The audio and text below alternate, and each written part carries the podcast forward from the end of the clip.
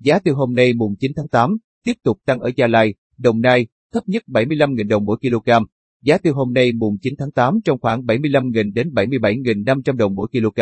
Thị trường trong nước đang có diễn biến khá sôi động khi tăng liên tiếp, trong khi giá tiêu Ấn Độ đi ngang nhiều ngày qua. Tại tỉnh Đắk Lắk, Đắk Nông giá tiêu hôm nay được thu mua với mức 76.000 đồng mỗi kg. Tại tỉnh Gia Lai, giá tiêu hôm nay ở mức 75.000 đồng mỗi kg, tăng 500 đồng mỗi kg. Trong khi đó tại Đồng Nai, giá tiêu hôm nay ở mức 75.000 đồng mỗi kg, tăng 500 đồng mỗi kg. Tại tỉnh Bà Rịa, Vũng Tàu giá tiêu hôm nay ở mức 77.500 đồng mỗi kg. Còn tại tỉnh Bình Phước giá tiêu hôm nay được thu mua với mức 76.500 đồng mỗi kg. Sáng nay giá tiêu tăng 500 đồng mỗi kg tại Gia Lai và Đồng Nai.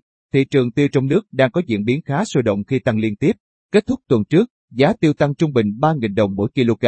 Trên thị trường thế giới, kết thúc phiên giao dịch gần nhất, giá tiêu giao ngay tại sàn Kochi, Ấn Độ tăng 75 ruby trên tạ, ở mức 41.375 ruby trên tạ.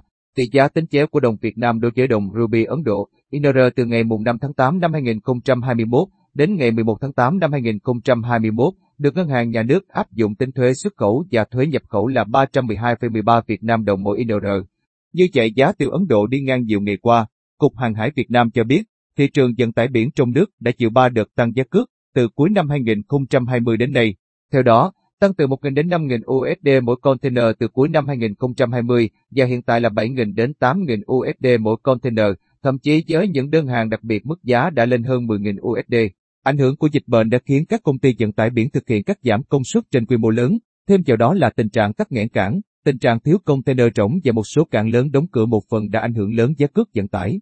Ông Phan Minh Thông, Tổng Giám đốc Công ty Cổ phần Phúc Sinh, đưa ra tính toán, với giá cước hiện tại là 15.000 USD mỗi container vận chuyển đi eo. Mỗi tháng doanh nghiệp xuất khẩu khoảng 500 container thì sẽ bị bội chi đến 5 triệu USD so với tính toán ban đầu. Trước khi xảy ra dịch bệnh, có 30 hãng tàu chính phục vụ vận chuyển quốc tế. Đại dịch khiến 18 hãng phá sản, 12 hãng còn lại để giá liên tục. Các doanh nghiệp xuất khẩu không có quyền lựa chọn, đàm phán, phải tranh nhau để có chỗ trên tàu, ông Phan Minh Thông nói. Theo dự báo của SSE Research, giá cước có thể sẽ đạt đỉnh vào quý 4 năm 2021, sau đó sẽ điều chỉnh nhẹ vào nửa đầu năm 2022. Giá cước có thể giảm đáng kể trong năm 2023 khi nguồn cung tàu mới đi vào hoạt động, nhưng duy trì ở mức cao hơn mặt bằng trước dịch Covid.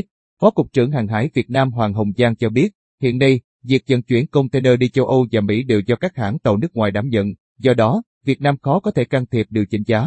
Từ thực tế trên, việc điều chỉnh giá cước chưa thể một sớm một chiều khiến xuất khẩu nông sản nói chung, hồ tiêu Việt Nam nói tiền tiếp tục gặp khó khăn, buộc mặt bằng giá nông sản tiếp tục tăng để bù vào giá vận chuyển,